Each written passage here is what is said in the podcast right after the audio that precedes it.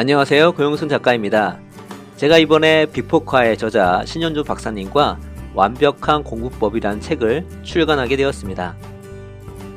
완벽한 공부법은 교육학, 인지심리학, 뇌과학, 행동경제학 등이 밝혀낸 이론을 통해 공부를 과학적으로 접근했을 뿐만 아니라 실제 수천 명의 학생 및 직장인들과의 상담을 통해 축적된 실전적 노하우가 함께 잘 녹여져 있습니다. 음, 공부의 본질에 그 어떤 책보다 가깝게 다가섰으며 실질적으로 도움이 되는 공부법을 종합적으로 제시하고 있다고 자부합니다. 왜 공부를 해야 하는가? 공부는 재능인가 노력인가? 기억은 무엇이며 어떻게 오래 기억할 수 있을까? 영어 듣기, 읽기, 말하기, 쓰기는 어떻게 공부해야 하는가? 목표가 왜 중요하며 어떻게 하면 효과적인 목표 설정을 할 수 있을까? 시험 불안은 어떻게 극복할 수 있을까? 어떻게 환경 설정을 해야 공부의 효율을 올릴 수 있을까? 메타 인지가 무엇이고 공부에 왜 중요한가? 독서가 왜 필요하고 그 효용은 무엇일까? 직장에서 일을 잘할 수 있는 공부는 무엇인가? 완벽한 공부법은 학생부터 직장인까지 모두가 아, 제대로 된 공부를 할 수 있도록 돕는 최고의 공부 지침서입니다. 저는 완벽한 공부법이 여러분의 성장을 돕는 최고의 파트너가 될 것이라 확신합니다. 감사합니다.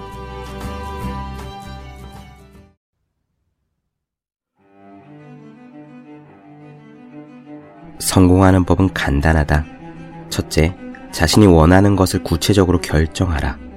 둘째, 그것을 이루기 위해 대가를 치를 용의가 있는지 결정한 다음에 그 대가를 치르라. 두 번째 단계를 거치지 않으면 절대로 원하는 것을 이룰 수가 없다. 미국 기업인 넬슨 벙커 헌트의 말입니다. 제가 중학생이 갓 되었을 무렵 우리 마을에 도서관이 생겼습니다. 저는 벌집처럼 빽빽한 서고 사이를 돌아다니면서 마음껏 책을 읽었어요.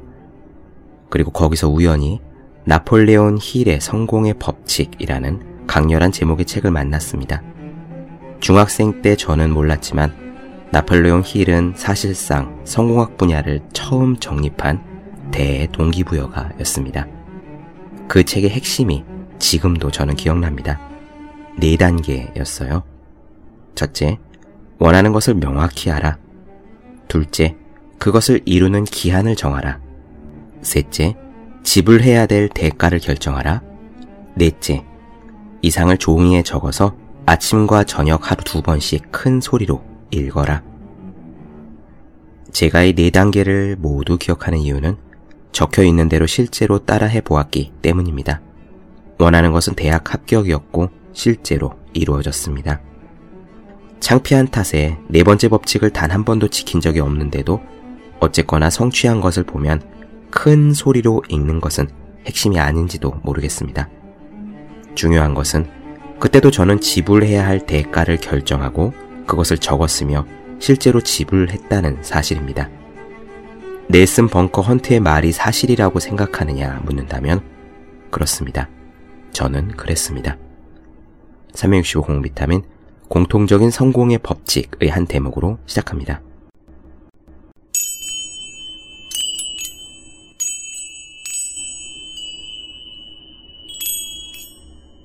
안녕하세요. 본격 공부자극 팟캐스트 서울대는 어떻게 공부하는가 한지우입니다. 2017년 새해 첫 방송입니다. 그리고 데일 카네기의 행복론, 걱정과 스트레스를 없애고 행복하게 사는 방법에 대한 마지막 방송이기도 합니다. 책의 목차를 수르륵 넘기다가 눈을 잡아 끄는 챕터의 제목이 있었어요. 걱정을 완벽하게 극복하는 법. 아니, 걱정을 완벽하게 극복하는 방법이라는 게 무엇일까요? 그런 게 있긴 있을까요? 데일 카네기는 그렇게 써놓고 그 안에 챕터의 소제목으로 네 글자를 박아 놓았습니다. 다름 아닌 기도하라. 이 글의 내용에는요, 카네기 자신의 이야기가 들어 있습니다. 힘들었던 시절, 가난했던 환경을 극복하고 기도를 통해서 마음의 평온을 찾은 그런 이야기가 들어있어요. 그래서 걱정을 없애는 궁극의 힘이 기도라고 데일 카네기는 그렇게 조언합니다.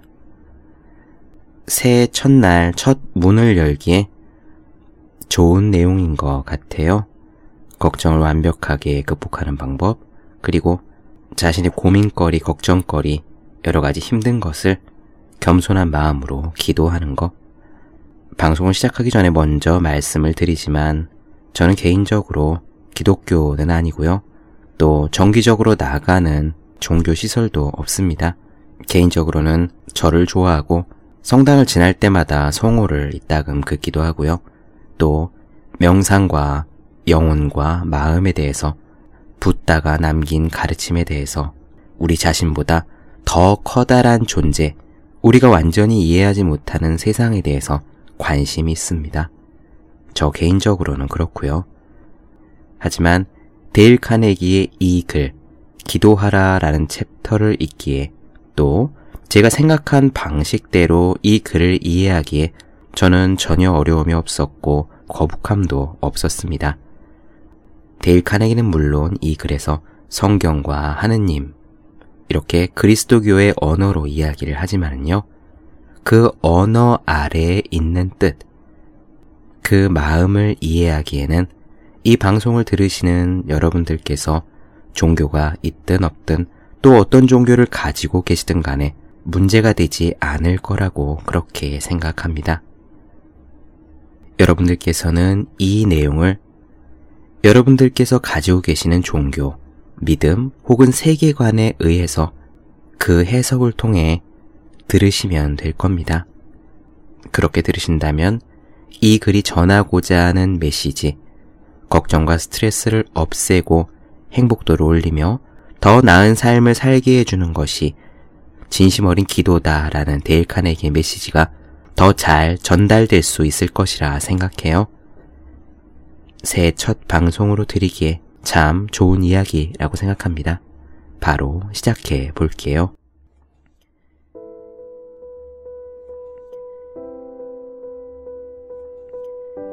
나는 미주리주의 시골 농장에서 자랐다.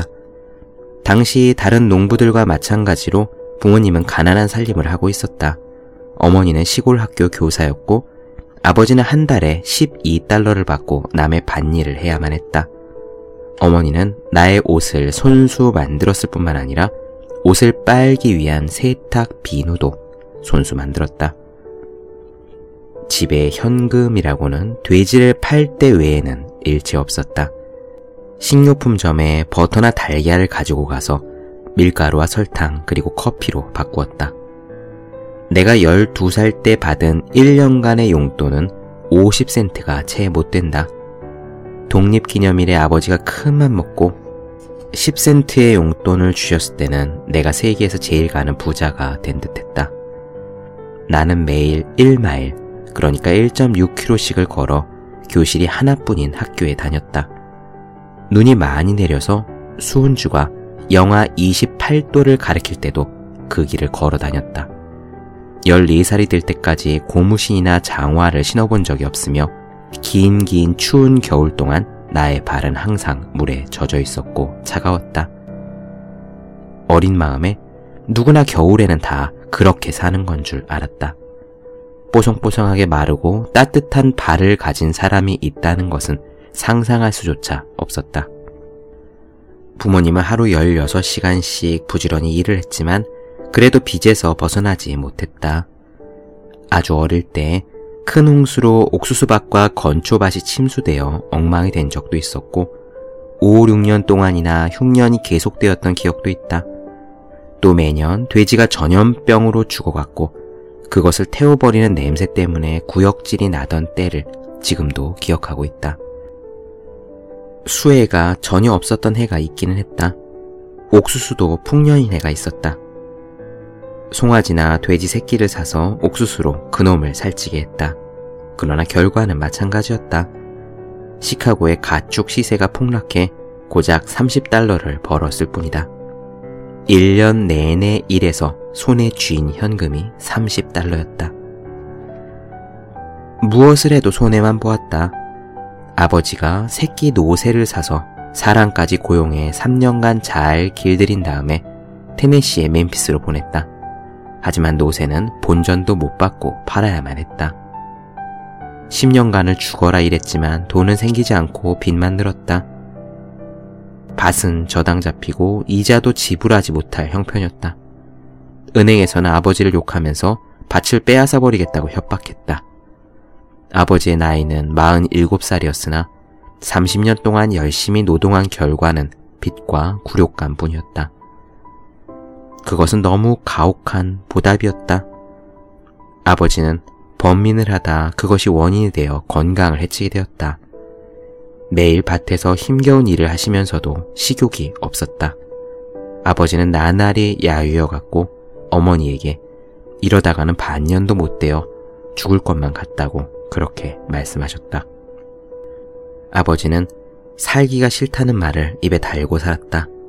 아버지가 말에게 풀을 주거나 젖을 짜기 위해 헛간에 갔을 때 조금이라도 늦어지면 어머니는 아버지가 그새 혹시 목을 매 죽지는 않았는지 걱정이 되어 허둥지둥 헛간으로 달려가곤 했다고 세월이 흐른 뒤에 나에게 이야기해 주셨다. 어느 날 우리의 땅을 저당 잡힌 은행에 가셨다가 돌아오는 길에 아버지는 다리 위에 서서 오랫동안 강을 내려다보고 계셨다. 차라리 강에 뛰어들어 삶을 끝내버리는 게 나을지 모른다고 생각하면서 말이다. 나중에, 아주 나중에 아버지는 왜 그때 당신이 강에 뛰어들지 않았는지 그 까닭을 나에게 이야기해 주셨다. 그것은 우리 가족이 하나님을 사랑하고 계명을 지키면 언젠가는 지금은 힘들지만 언젠가는 모든 일이 잘 될 것이라는 어머니의 헌신적인 믿음 때문이었다는 것이다. 어머니는 옳았다. 그리고 나서 모든 일이 정말로 잘 되어갔다. 아버지는 47살 때 툭 하면 죽고 싶다는 말씀을 하셨지만 그 후 42년 동안이나 더 행복하게 사시다가 89살의 나이로 세상을 떠나셨다. 고난과 가슴 아팠던 시절의 어머니는 절대로 번민하지 않으셨다. 어머니는 마음의 고통과 번민을 하나님께 호소했다. 매일 밤 우리가 잠자리에 들기 전에 어머니는 성경을 읽어주셨다. 마음의 평화를 위해 다음과 같은 말씀을 읽어주실 때도 있었다. 내 아버지 집에는 많은 저택이 있느니라. 내가 그곳에 가서 너희들을 위해 거처를 마련하리라. 내가 있는 곳에 너희도 함께 있을지어다. 윌리엄 제임스가 하버드 대학교의 교수였을 때 그는 고민에 대해 가장 좋은 약은 종교적 신앙이다 라고 말한 적이 있다. 우리는 그것을 확인하기 위해 하버드 대학교까지 갈 필요는 없다. 나의 어머니는 미주리 농장, 시골 농장에서 그것을 알았던 것이다. 홍수, 빛, 그리고 자연재해 등도 내 어머니의 빛나고 용감한 영혼을 굴복시킬 수는 없었다. 그래서인지 어머니는 내가 일생을 종교적인 사업에 종사해 줄 것을 바라고 있었다. 나 역시도 선교사가 되기를 진정으로 바란 적이 있긴 했다. 하지만 대학에 들어가고 나서 나이를 먹으면서 생각이 달라졌다. 생물학, 과학, 철학, 그리고 비교 종교학 등을 배우고 어떻게 성경이 쓰여지게 되었는지에 대한 여러 책을 읽었다. 나는 무엇을 믿어야 할지 몰랐다. 인생에서 어떤 목적의식을 찾을 수 없었다. 나는 기도하기를 그만두고 불가지론자가 되었다. 그러면서 인생은 계획될 수 없으며 목표가 없는 것이라 믿게 되었다. 그런데 나에게 행운이 따랐다. 그렇게 몇 년을 살다가 어느 날 문득 이런 생각이 들었던 것이다. 우리가 자신의 신체나 전기 또는 가스 엔진의 신비를 이해하지 못하고 있다고 해서 그것을 사용하고 향유하는데 어려움을 느끼지는 않는다. 기도나 신앙의 신비를 이해하지 못한다고 해서 종교가 가져다주는 보다 풍부하고 행복한 생활을 즐기지 못하리란 법은 없다. 나는 결국 사람은 인생을 이해하기 위해 태어난 것이 아니라 인생을 살기 위해 태어난 것이다 라는 산타야나의 지혜를 깨달았다. 그래서 나는 다시 종교로 되돌아왔다. 아니, 종교의 새로운 의미로 한 걸음 전진했다. 교회를 분립시키고 있는 신조나 교리의 차이에는 이제 관심을 갖지 않는다. 나의 흥미는 오로지 종교가 나에게 해주는 일에 달려있다. 그것은 마치 전기나 좋은 음식 또는 물이 나에게 해주는 일에 관심을 갖는 것과 마찬가지다. 그런 것들은 내가 더 풍요롭고 더 행복한 생활을 하도록 도와준다. 하지만 종교는 이제 그보다 훨씬 더 많은 도움을 주고 있다. 다시 말해서 종교는 나에게 정신적인 가치를 부여해 준다. 그것은 윌리엄 제임스의 말처럼 내게 인생에 대한 새로운 열이 더 많은 생기, 더 크고 더 풍요롭고 더 만족스러운 인생을 가져다 주는 것이다. 그것은 신념, 희망, 그리고 용기를 가져다 줌으로써 긴장과 불안과 공포를 해소시켜주며 나의 인생의 목적과 방향을 제시해준다. 행복을 증대시키고 건강을 증진시키며 인생의 사막 같은 소용돌이 속에서 평화롭고 아늑한 오아시스를 창조해 준다.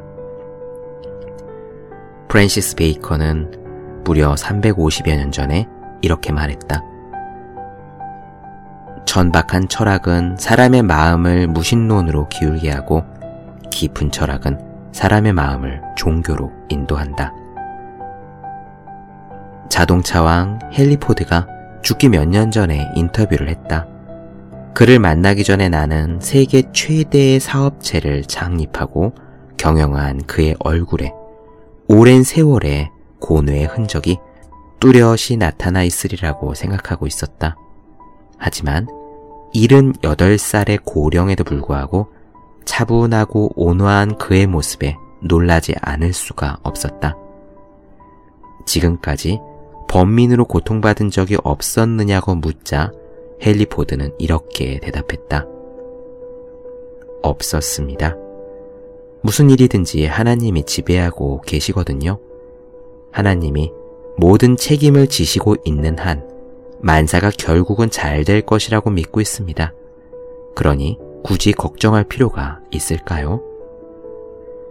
확실히 그리스도교는 영감을 주고 건강을 회복시키는 종교이다. 예수님은 나는 너희들에게 생명을 주려고 왔도다. 너희들의 생명을 풍요롭게 만들기 위해 왔노라 라고 했다. 예수님은 당시 종교의 형식적인 의식이나 무의미한 형식을 비난하고 공격한 사람이었다. 그는 반항하였다. 세계를 뒤엎을 정도의 영향력 있는 종교를 퍼뜨렸고 결국은 십자가에서 처형되었다. 예수님은 종교가 인간을 위해 존재하는 것이지 인간이 종교 때문에 존재하는 것은 아니라고 강조했다. 또한 안식일은 인간을 위해 만들어진 것이지 안식일을 위해 인간이 창조되지 않았다는 것을 설파했다. 그는 사실 죄보다 공포에 대해 더 많이 이야기했다. 그릇된 공포, 잘못된 두려움은 건강을 해치고 풍요롭고 행복하고 용기 있는 인생에 배반하는 죄라고 말했다. 예수님은 또 종교에 있는 두 가지 중요한 것이 진심으로 하나님을 사랑하고 이웃을 자기 몸같이 사랑하는 것이다 라고 말했다. 자기 자신이 알고 있던 모르고 있던 여하튼 이 두 가지를 실천하는 사람은 신앙적인 사람이다. 가장 훌륭한 정신 분석학자의 한 사람인 칼 융은 그의 논문 영혼을 찾는 현대인에서 이렇게 말했다. 과거 30년 동안 나는 세계의 모든 문명국 사람들로부터 진찰 의뢰를 받고 수백 명의 환자를 진찰했다.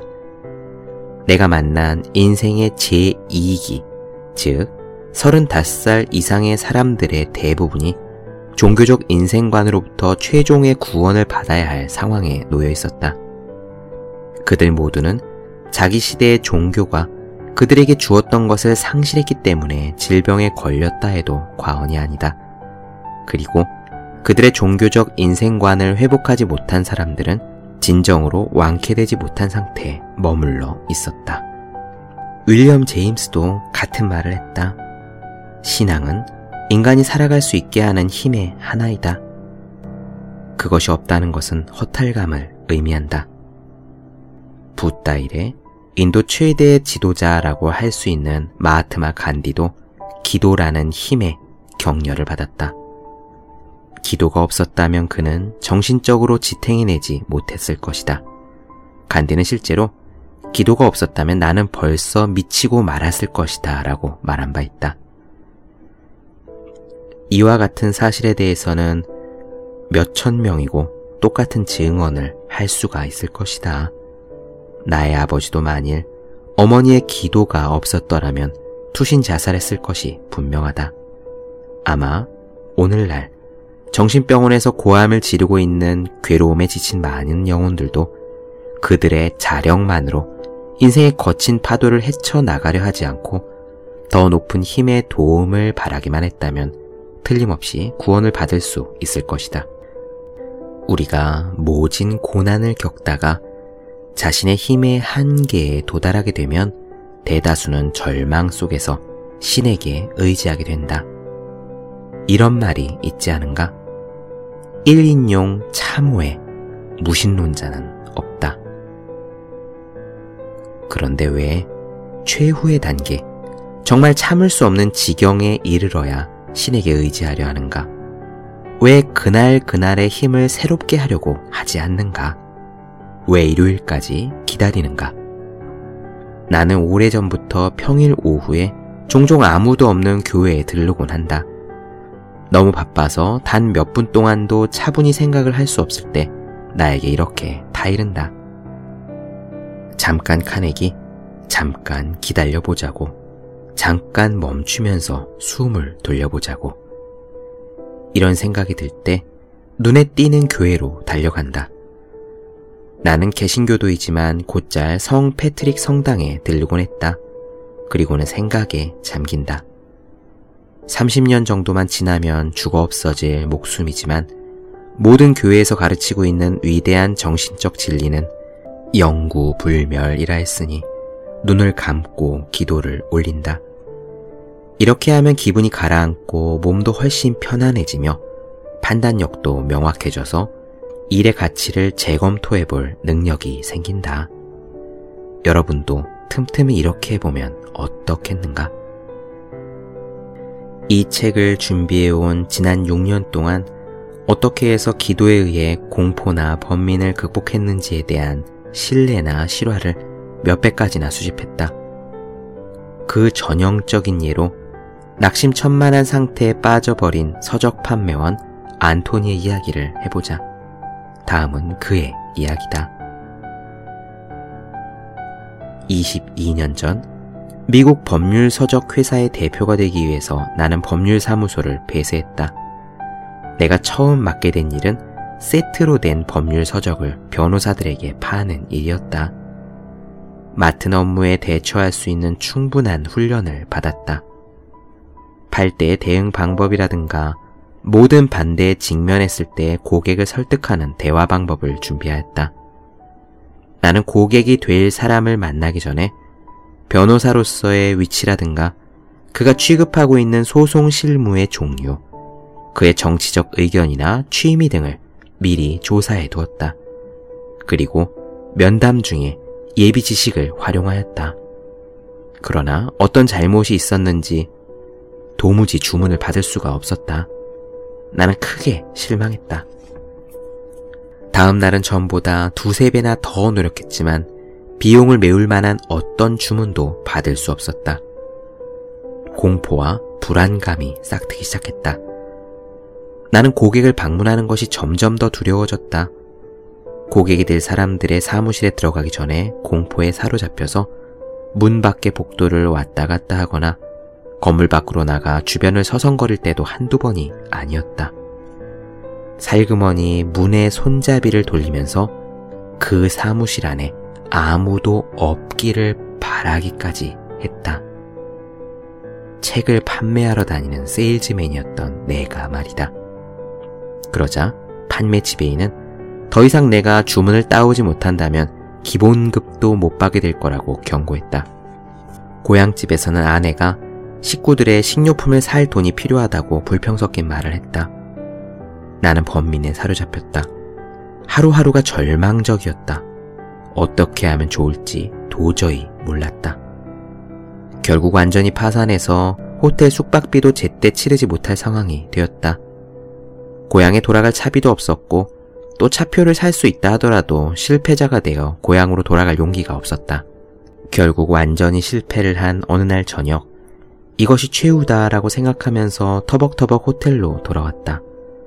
완전히 두들겨 맞은 느낌이었다. 의기소침해서 어떤 길을 택해야 할지 알 수가 없었다. 살든지 죽든지 아무래도 좋았다. 나는 처음으로 태어난 것을 후회했다. 나는 나에게 닥친 문제를 해결할 도리가 없었기에 더 이상 의지할 것이 없었기에 문득 신을 떠올렸다. 아무 생각 없이 무릎을 꿇고 기도하기 시작했다. 나를 감싸고 있는 절망에 어둡고 깊은 파도를 뚫고 나갈 수 있는 빛과 지혜를 달라고 애원했다. 신에게 책 주문을 많이 받게 해달라고, 그리고 처자식을 먹여 살릴 수 있는 돈을 벌게 해달라고도 애원했다. 기도를 마치고 눈을 떴는데 호텔방 서랍장 위에 성서 기증협회가 만든 성경책이 놓여 있는 것을 보았다. 나는 그것을 펼쳐서 아무데나 읽기 시작했다.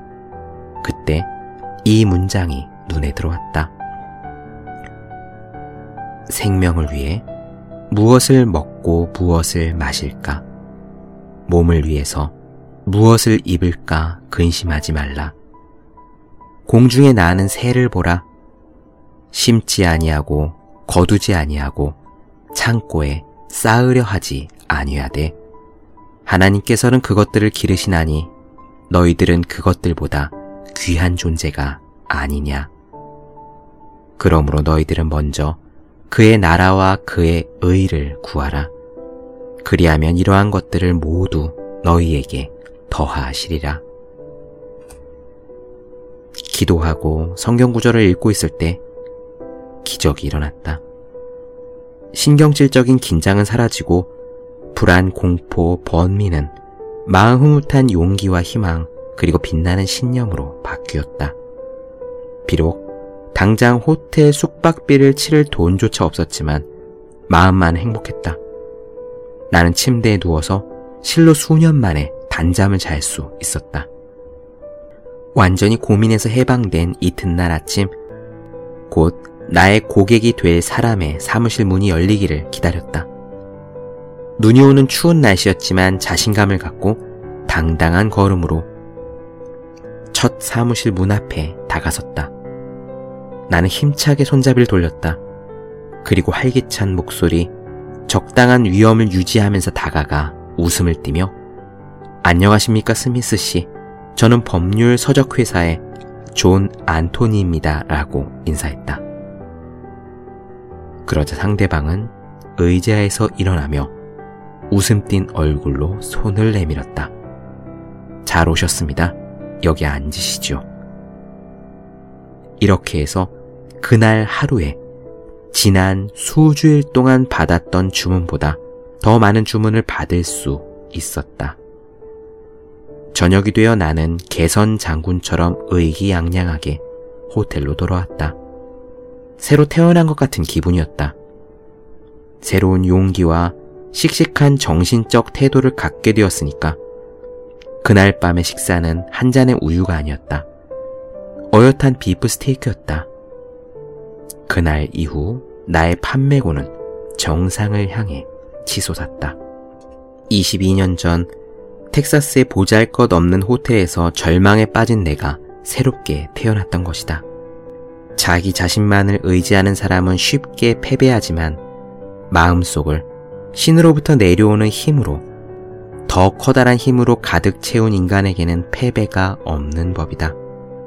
나는 나의 인생이 그와 같이 작용했다는 것을 깨달았다. 구하라. 그리하면 얻을 것이요. 찾으라. 그리하면 찾을 것이요. 두드려라. 그리하면 열릴 것이다.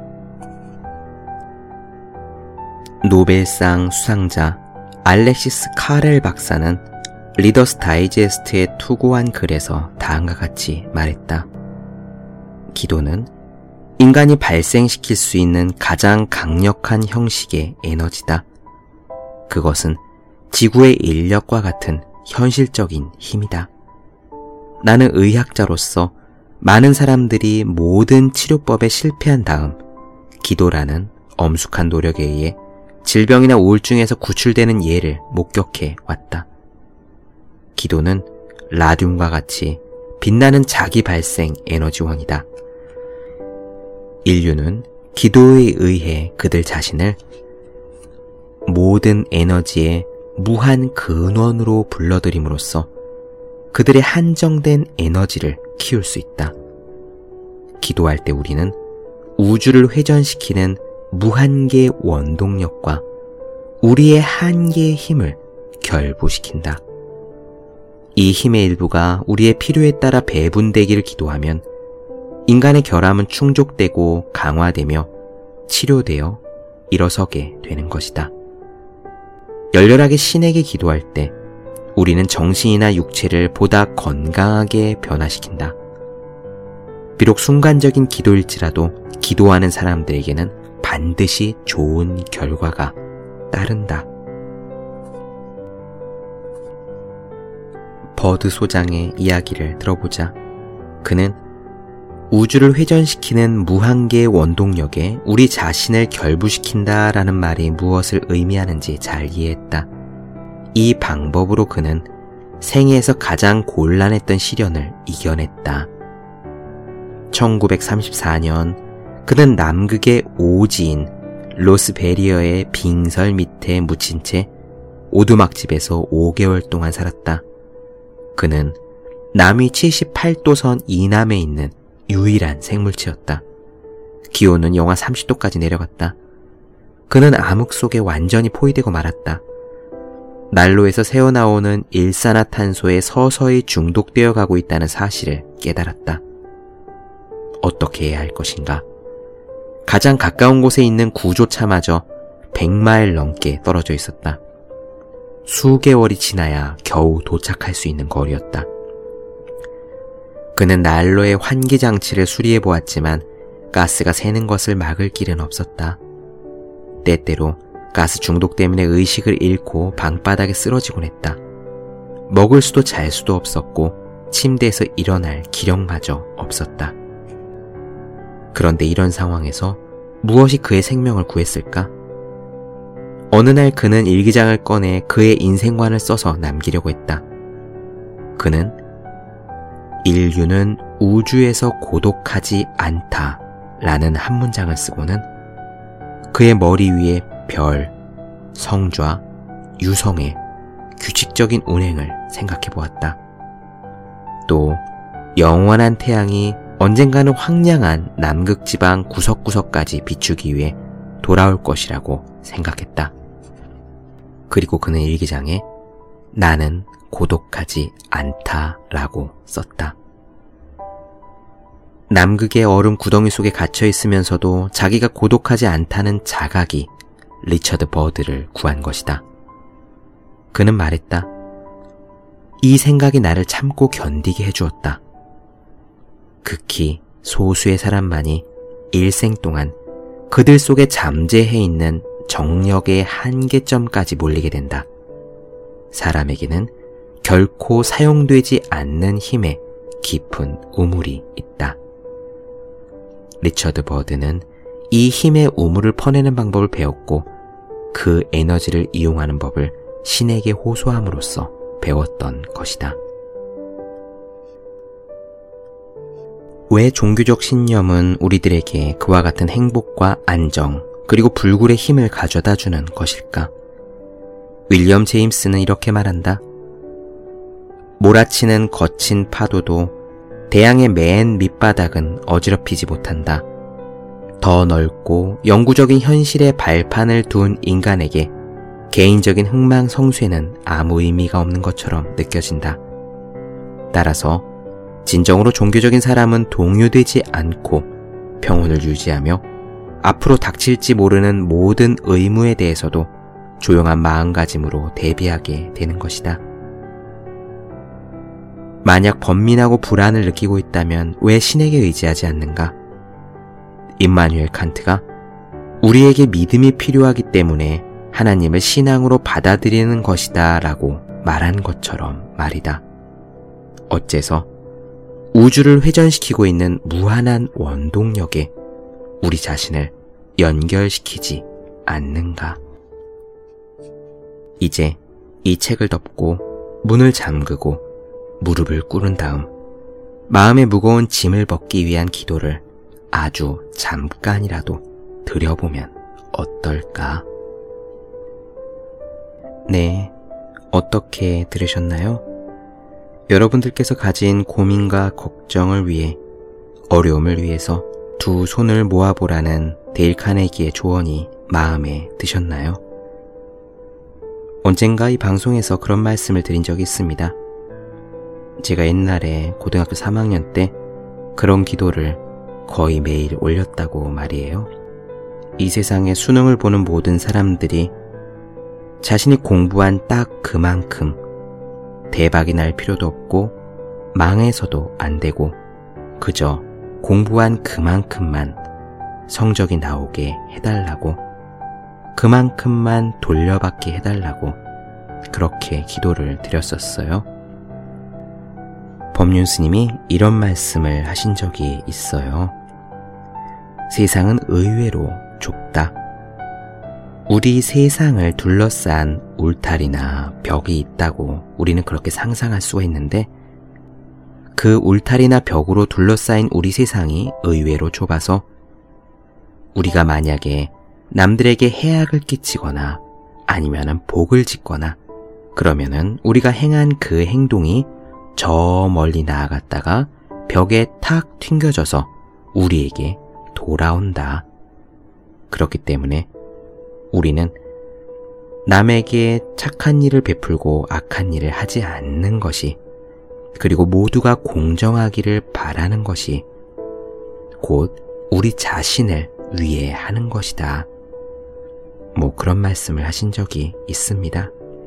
제가 고등학교 3학년 때 모두가 공부한 만큼 그렇게 성적 결과를 받기를 바란 것은 또 지금 우리가 기도할 때 세상 모든 사람들이 보다 행복하고 건강하기를 바라는 것은 우리 세상을 둘러싸고 있는 좁은 벽에 탁 튕겨져 나와 금세 우리에게 돌아올 겁니다. 우리 자신에게도 해당되는 것이죠. 오늘 이야기가 꽤 많이 길어졌습니다. 마지막으로요. 제가 정말 좋아하는 아름다운 기도문, 짧은 기도문 하나 낭독하고 마무리하도록 하겠습니다. 새해 모두 건강하시고요. 마음의 평화를 유지하시고 행복하시기를 그리고 틈틈이 꾸준히 부지런히 열심히 공부하시기를 그렇게 기원드립니다. 감사합니다. 수피의 기도 하즈라트 이나야칸 나에게 힘을 달라고 기도하였더니 신은 강해지도록 힘든 일을 주셨다. 나에게 지혜를 달라고 기도하였더니 신은 풀어야 할 문제를 주셨다.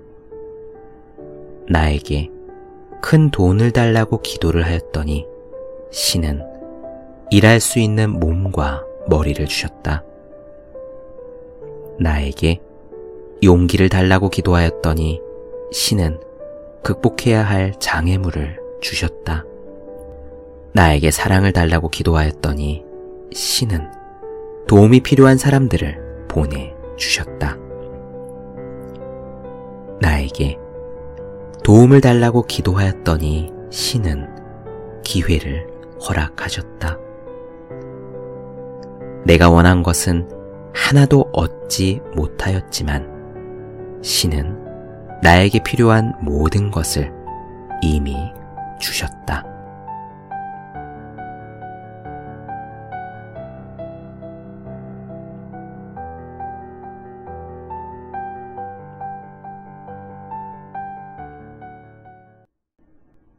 네, 본격 공부자극 팟캐스트 서울대는 어떻게 공부하는가? 오늘은 데일 카네기의 마지막 이야기 기도하라를 나눠드렸습니다. 더 많은 이야기가 궁금하신 분들, 질문사항 있으신 분들은 제 네이버 블로그 허생의 즐거운 편지, 다음 카카오 브런치 한지호의 브런치, 인스타그램에서 해시태그 서울대는 어떻게 공부하는가 검색해 주시면 되겠습니다. 또 매일매일 공부하시는 분들, 여러분 주변에 매일매일 공부하시는 그분들을 위해서요. 하루 한 페이지씩 읽고 공부할 의욕을 북돋는 책, 보기만 해도 공부하고 싶어지는 365 공비타민을 선물해 주시면 좋겠습니다. 오늘은 여기까지 할게요. 저는 다음 시간에 뵙겠습니다. 여러분 모두 열심히 공부하십시오. 저도 열심히 하겠습니다.